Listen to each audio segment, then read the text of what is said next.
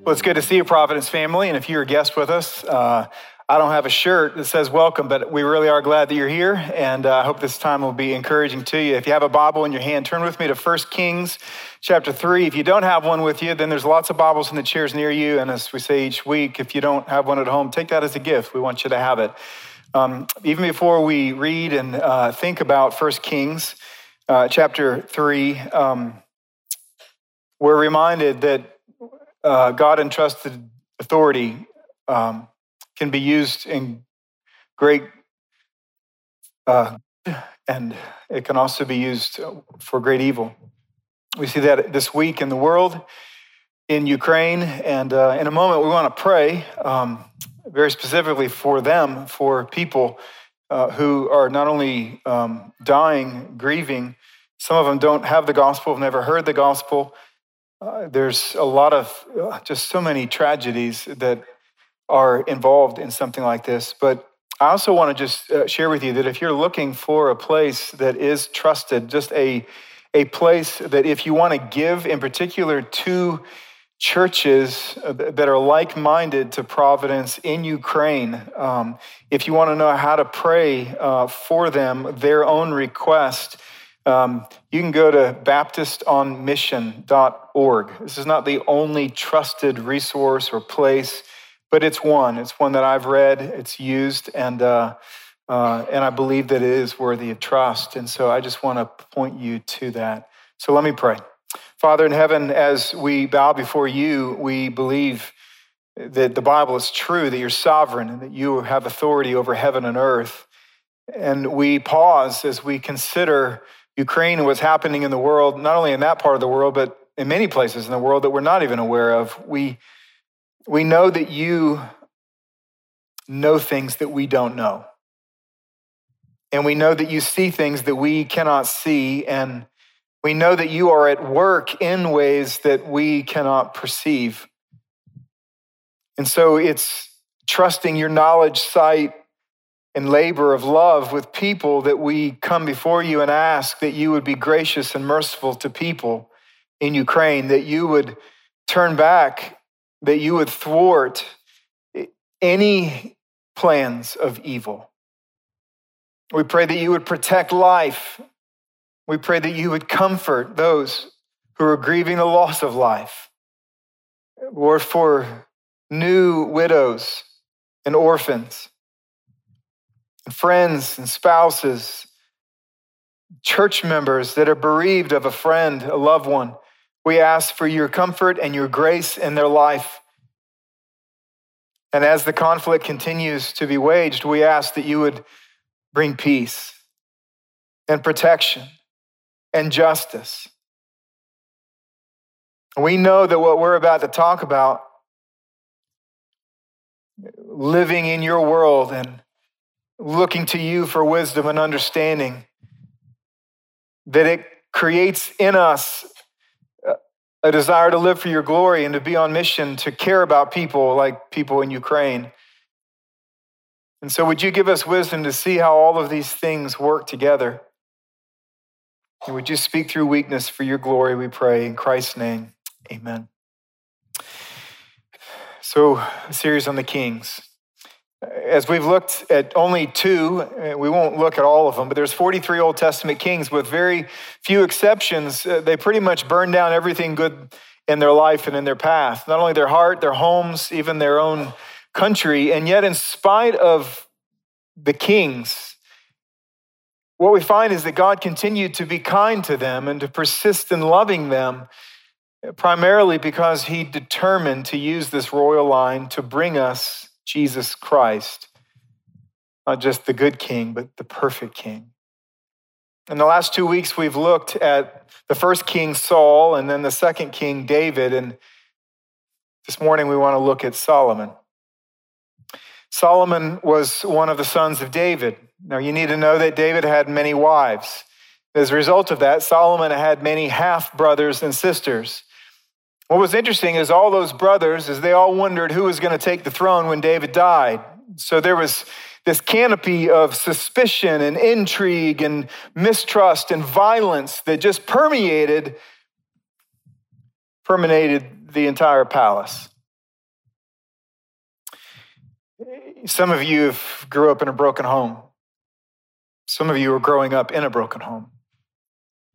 At the very least, Solomon and his experience in life can give you a little sympathy that God can continue to use and wants to use you, even if your childhood was, was, was really difficult. One of Solomon's half brothers uh, raped one of his half sisters. David did nothing as king or dad. And so another one of Solomon's brothers, named Absalom, killed the first brother in order to bring vengeance to his sister. He then went out and tried to take over the throne, and he dies.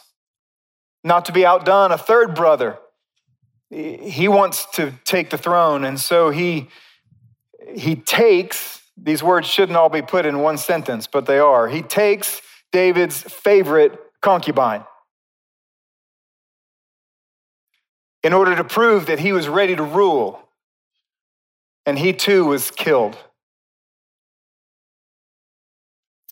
In this canopy of thorn, though, God grew something pretty remarkable. And it was in the heart of Solomon. 1 Kings 3 3 says that Solomon loved the Lord. He didn't just recognize there was a God, he oriented his life to, to, to, to, to see and to believe and to admire and to begin to adore. And he had an affection for the Lord. He cared about the Lord. He cared about the word of the Lord, the law of the Lord, and the things of the Lord. He, he loved the Lord. And, and yet, if a man's life could be explained and condensed by just a few words, Solomon's words would most likely be gain the whole world, lose your soul. For this early adoration and sincere love for God, it did not remain, it didn't endure, which is why the end of his story is so bitter and sour. We're going to look at both sides of that here in the next few moments. But what I want to encourage you to remember is that we're not just studying somebody who's dead. We're looking at our own reflection. That's what the Old Testament is. It's your spiritual movie theater where you go and see your life, your unbelief, your, your pains played out in real people's lives. In other words, when we look at Solomon's choppy life, we see within those waters our own reflection. And so, if you're comfortably in love with the Lord, take heed. This is what it says, starting in verse 5 of chapter 3. It says, The Lord appeared to Solomon in a dream by night, and God said, Ask what I shall give you. And Solomon said, You have shown great and steadfast love to your servant David, my father, because he walked before you in faithfulness and righteousness and in uprightness of heart toward you. And you have kept for him this great and steadfast love and have given him a son to sit on the throne this day. And now, O Lord my God, you have made your servant king in place of my father, David. Although I am but a little child, I do not know how to go out or come in. And your servant is in the midst of your people, whom you have chosen, a great people, too many to be numbered or counted for multitude. Give your servant, therefore, an understanding mind to govern your people that I may discern between good and evil. For who is able to govern this great, your great people? Please the Lord that Solomon asked this. God said to him, Because you have asked this, and have not asked for yourself long life or riches or the life of your enemies, but has asked for yourself understanding to discern what is right. Behold, I now do according to your word. Behold, I give you a wise and discerning mind, so that none like you has ever been before, and none like you shall rise after you. I give you also what you have not asked, both riches and honor, so that no other king shall compare with you all your days. So, the big truth, seen throughout the Bible, but it's put in a picture right here, is that God delights in exalting the humble. He looks at people who are humble in heart and he has affection for them. He delights to exalt them. An important question would be what would you ask for if God said this to you? What we would ask for if we knew we were going to get it is not only a clear picture of really who we are and what we value, but it's also indicative of the kind of person we want to become. What do you want if the Lord would give it to you? Solomon was given that request, and his answer was very remarkable. He says this He says, Give me an understanding mind, an understanding mind to govern your people, that I may discern between good and evil, for who is able to govern this, your great people? Now let's start with this word mind. It can also be translated heart He's not talking about your brain or the organ in your chest that pumps blood. He's talking about the seat of operations, where you make your decisions. That thing within you that's sort of the center of who you are. It creates your desires, ambitions, your motives. So he says, This is what I want you to do. I want you to address that part of who I am. And what I need in that part of who I am is understanding. It means hearing or perceiving. I need that part of who I am, the part that makes decisions, to be perceiving and hearing and understanding. Why? That I may be able to discern between right and wrong. And the reason is because I'm governing, and here's the big thing it's your people. It's your great people. So, this is what he's really saying. He's saying, God, would you give my heart what it needs to fulfill your purposes in the world for your glory that's being worked out through your people? In other words, this is a request that doesn't terminate with himself. It's not for his glory, his comfort. It's not even for the glory of Israel. It's for the glory of God, whose name is attached to Israel. In the response, God gives him wisdom. Now, sometimes we imagine, at least I imagine wisdom. Perhaps I watched too many movies as a kid, but I think of wisdom as like some, some guy sits on a rock way up in the mountains, you know, way above the birds and the clouds. And, you know, he just spouts out like proverbs and wise sayings all the time. And, you know, just things that are just, that just sound wise, sound smart. And so sometimes we can have this picture in our mind that wisdom is this transcendent thing. It's not a in the dirt sort of thing. It's sort of way up there sort of thing. But what you find within the scriptures, it's intensely practical. In fact, from the Bible, what we learn is that wisdom is knowing what is right when God's word doesn't directly address our situation. That's what wisdom is. You see, when God is specific, right? When he says, don't steal, you need no wisdom. You just need a humble heart that obeys. But there's all kinds of things that we face in life where there's not a direct verse that speaks directly to that situation. How to deal with anxiety in the life of my child, or who to marry, or what do I major in at college, or which college should I go to? There's, there's not a verse given for every decision that we face. And but a wise person is somebody who knows God so well, his words, his ways, his thoughts, his mind, that even when God's word isn't specific to it, because he knows who God is and what God loves, is it, is it informs his decision or her decision so that they can know the right thing and do the right thing, even when God doesn't specify the right thing. And what you find in the Bible is that knowledge and understanding are wisdom's buddies. Okay, they're typically held together. For example, Proverbs 24 By wisdom a house is built, by understanding it is established, and by knowledge the rooms are filled. You typically see these words together. Knowledge is knowing the truth, understanding is comprehending how that truth might work, wisdom is applying that truth to our life.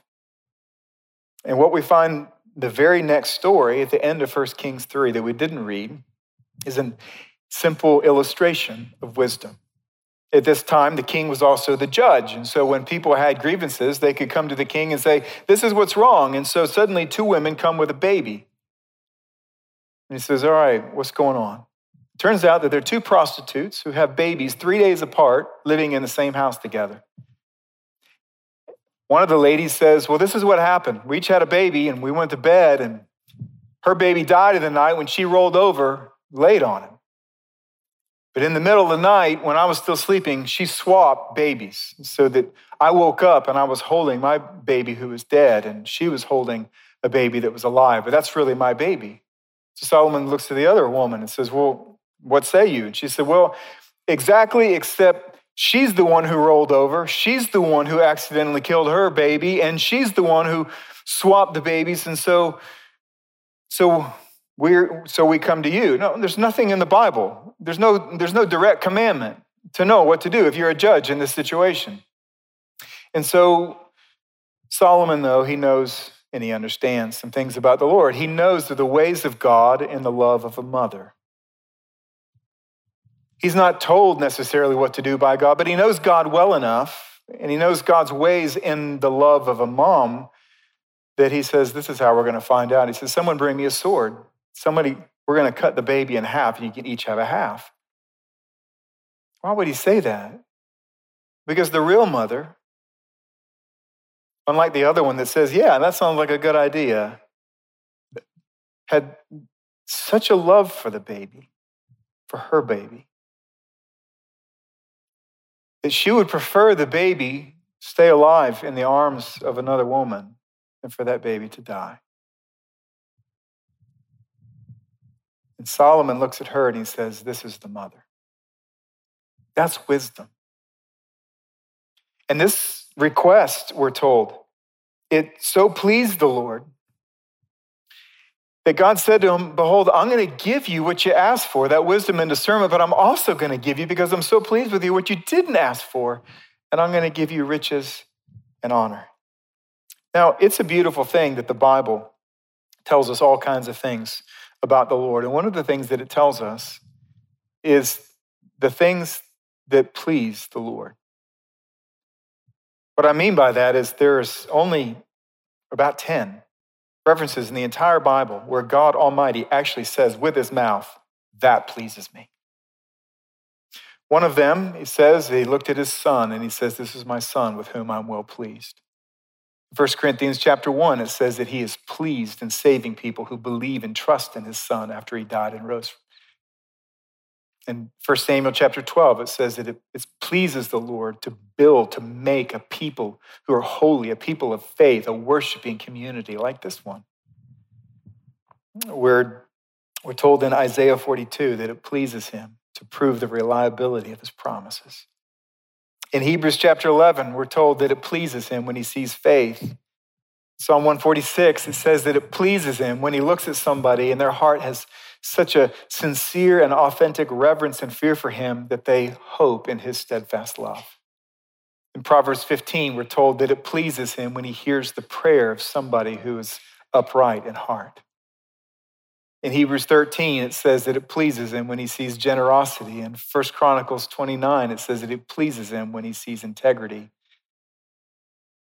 And the other one is in 1 Kings 3, when Solomon asked for wisdom. Why would this be so pleasing to the Lord? I guess if we dissect some of the words, maybe we can get an answer to this. First is it was incredibly humble. He says in verse 7, I'm but a little child. I don't even know how to get out and come in some days.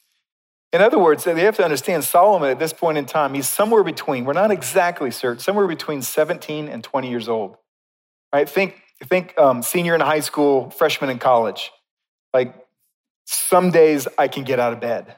Okay? That's the king of Israel now. And he recognizes, he says, you know, compared to what is being entrusted to me to actually be the king of God's people. I am so small and I need help. That pleased the Lord. It wasn't only humble, it was also God honoring. You see in verse 8, he says, Your servant is in the midst of your people whom you have chosen. In other words, he's saying, Look, this is your people. People are going to evaluate, they're going to think thoughts about you as God on the basis of my decisions for this people. Please help me honor you. It was also trusting, so trusting of, his, of God's word, of God's own promises. In verse 6 and 7, he says, You have shown great and steadfast love to your servant David. You have kept for him this great and steadfast love and have given him a son. You've made your servant king. In other words, what he's saying is this there was a day and time that you promised my dad that one of his sons would be the king, and here I am. It proves that you are faithful to your word, and I need you to keep being faithful to your word. Would you give me wisdom so that I know your word, know what to do? Isaiah 66 tells us what pleases the Lord. The Lord himself says, This is the one to whom I will look, he who is humble contrite in spirit, who trembles at my word. who trembles at my word. Do you aspire to being this kind of a person? It is so important that you do. So let me encourage us as a people. Let's humble ourselves and ask for wisdom. Eh, I, I just know eh, all these people here. Think about all of the decisions that need to be made in the next week that, that we really would need the wisdom of God.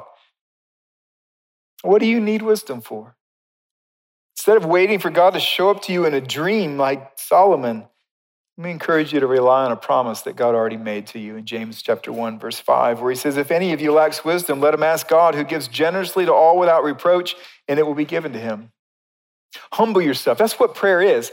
Prayer is a language of humility.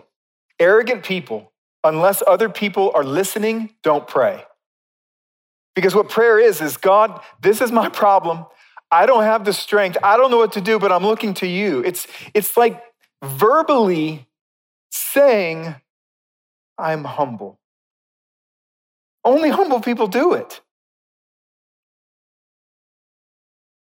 to confess your need. God, this is what I need. To pray his promises, open up his Bible, open up the Psalms, read a psalm, and, and, and just start praying back to the Lord, just like he did. You, you, you promised my dad.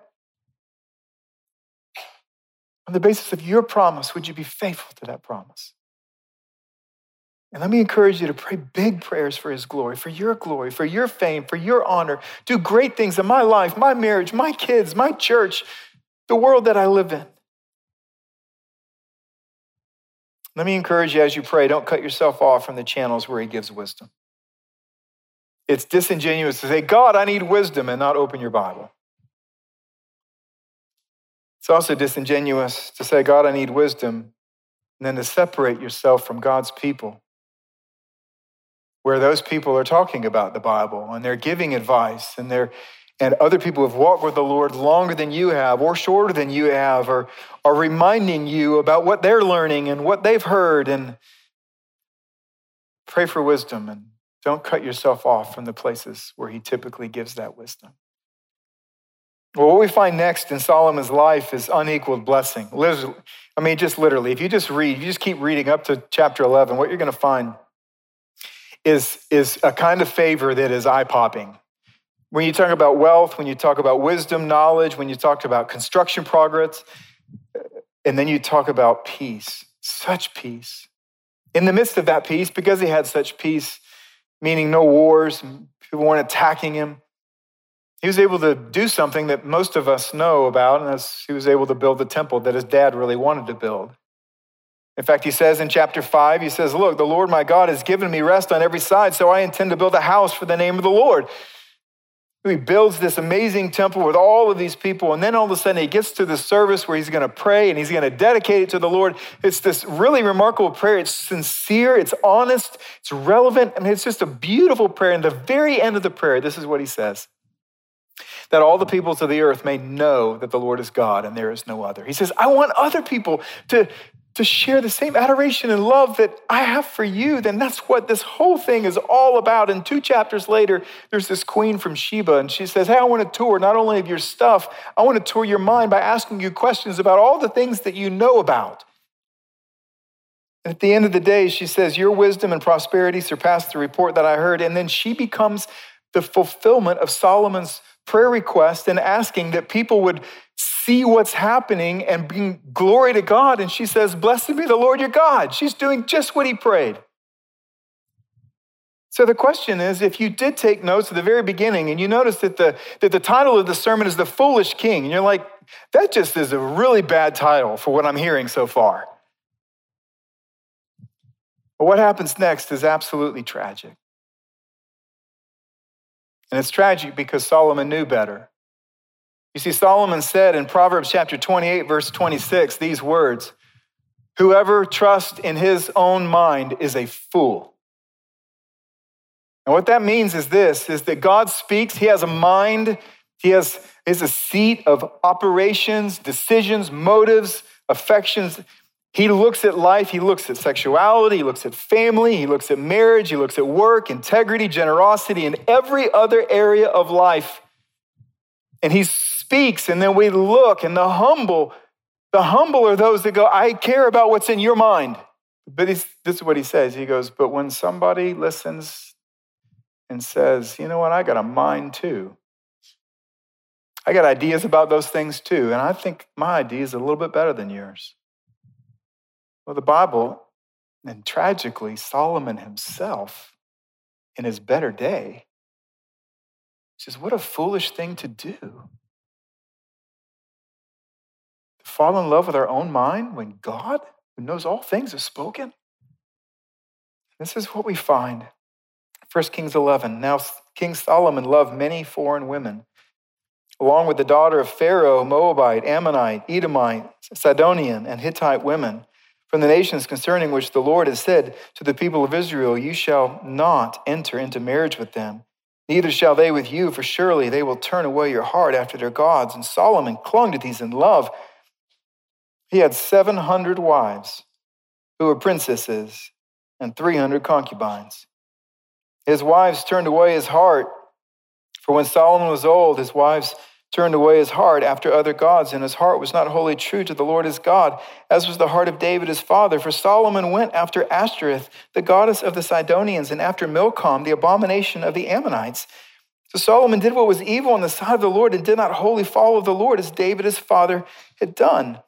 Solomon built a high place for Chemosh, the abomination of Moab, and Molech, the abomination of the Ammonites, and on the mountain east of Jerusalem. So he did with all his foreign wives who made offerings and sacrifice to their gods. And the Lord was angry with Solomon because his heart had turned away from the Lord. The big idea for this story that I would put before you is this is that God is determined to humble the proud. When I talk about proud, sometimes we think boasting is how you know if somebody's proud. No, you just fall in love with your mind instead of God's mind. And he doesn't simply ignore the proud, it says that he opposes the proud. Let me give you a little context. It was customary for kings at this time to marry daughters of other kings in order to ratify treaties of peace.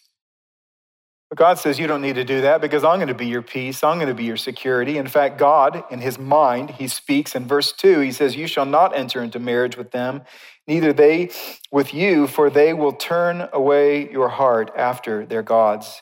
And tragically, Solomon began trusting in his own mind. Verse 1, it says that he loved many foreign women, and then it says that he clung to these women 700 wives. 700 wives and 300 concubines. Some of you kids are like, what's a concubine? You should ask your mom and dad at lunch today. They can't wait to tell you about that. But what you have here is a man who is trusting in his own mind in such a way that he looks at people, women, created in the image of God, and instead of seeing them as a soul, he's seeing them only as an object. Concubines were basically naked supermodels walking around the palace around the 700 wives, there to fulfill every desire of Solomon. It was so abusive, mentally, emotionally, stripping people of personhood, dignity, respect. Verse 3 and 4 uh, tells us why God among other reasons, that's burdened him. His wives turned away his heart. Just notice how many times the word heart, he turned away his heart after other gods, and his heart was not wholly true to the Lord as God, as the heart of his father David. Solomon went from loving God to tolerating idols to participating in idolatry. The Ashtoreth was an idol that you would go to the priest, male or female priest, and the way that you worshiped Ashtoreth was you had sex with the priest. Molech and Chemosh, you took your baby and offered the baby in a cast iron skillet. a human sacrifice to a piece of rock. It was an abomination. Do you know where it happened? It says on the mountain east of Jerusalem. You know where that is? The Mount of Olives. Where Jesus Christ, the night before he was killed for the sins of humanity, went to the very place that this was taking place. And there he, he took the, the wrath, the cup of God's wrath that was poured out against all human sin for all time. Same place. Verse 9 says the Lord was angry with Solomon.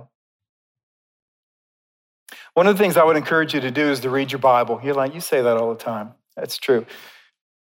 And after you read a story with you in mind, read it again with him in mind. What you'll find is that your heart will be able to go more out towards the Lord and feel, feel the pain. When he says that he's angry, he's emotional. Sometimes we simply read stories and go, now, where am I in this picture and how does this speak to my life? Just try creatively to imagine being most sympathetic in the story for God, who is the victim of all of the sin. And what you'll find is your heart will continue to go out after him, to, and you'll love him more, and you'll be more sympathetic, and you'll hate your sin even more.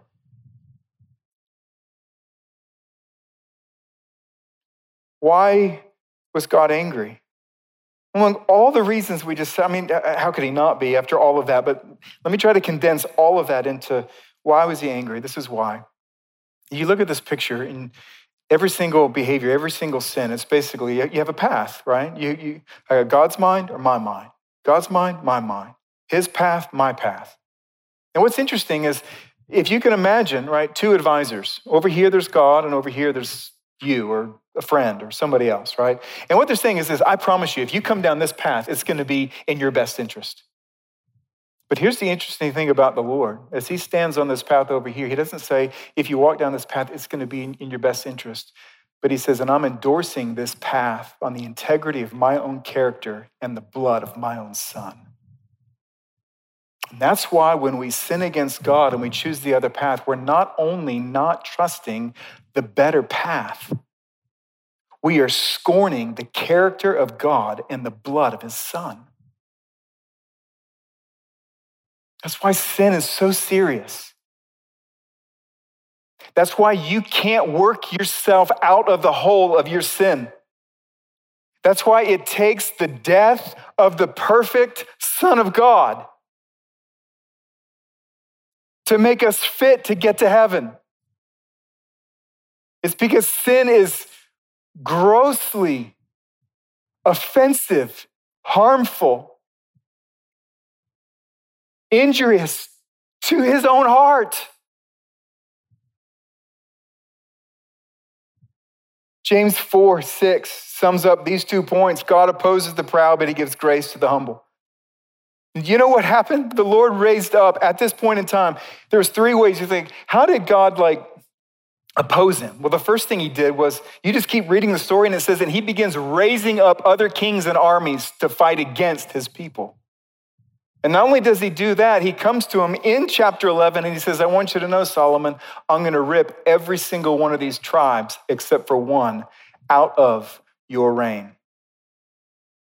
We'll talk about that next week.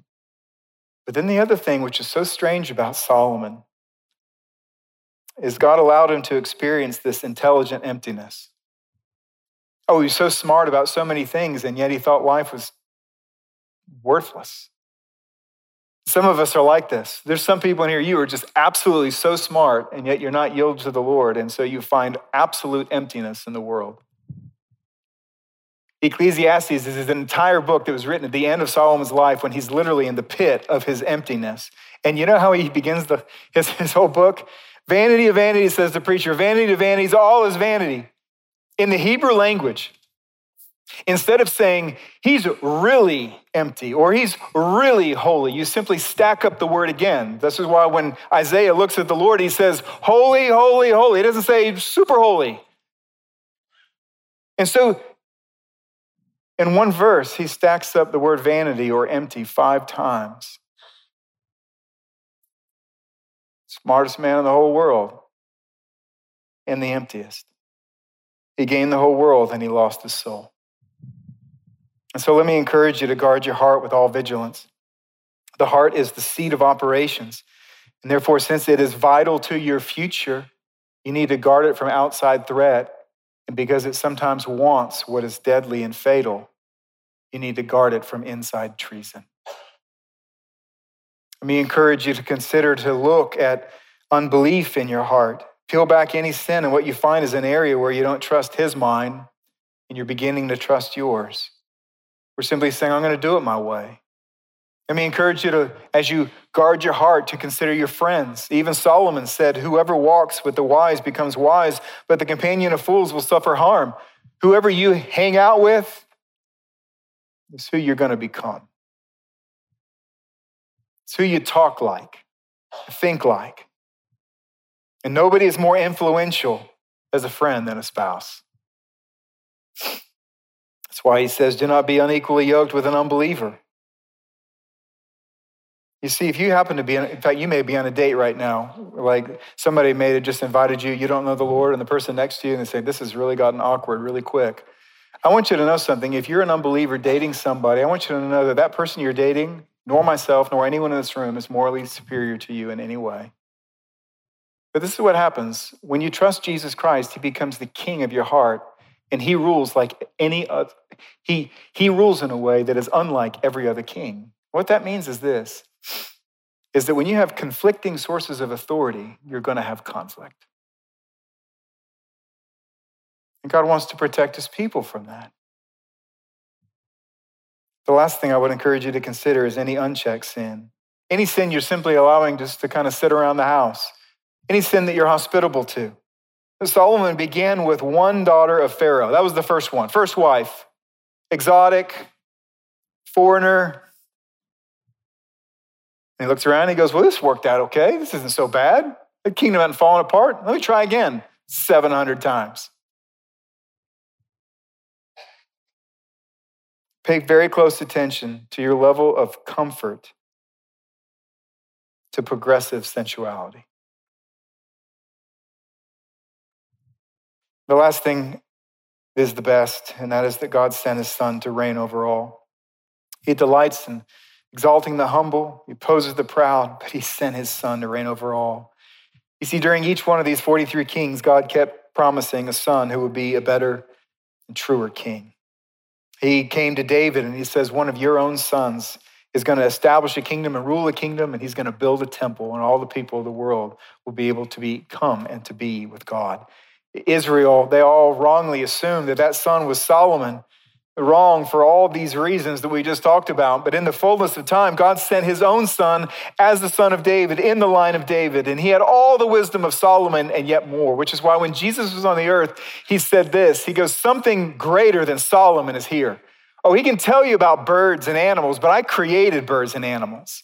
He can tell you about wisdom in the book of Proverbs, but I am the embodiment and source of that wisdom. And he can tell you about the brokenness of life apart from God in the book of Ecclesiastes, but I'm the only one who can fix your brokenness.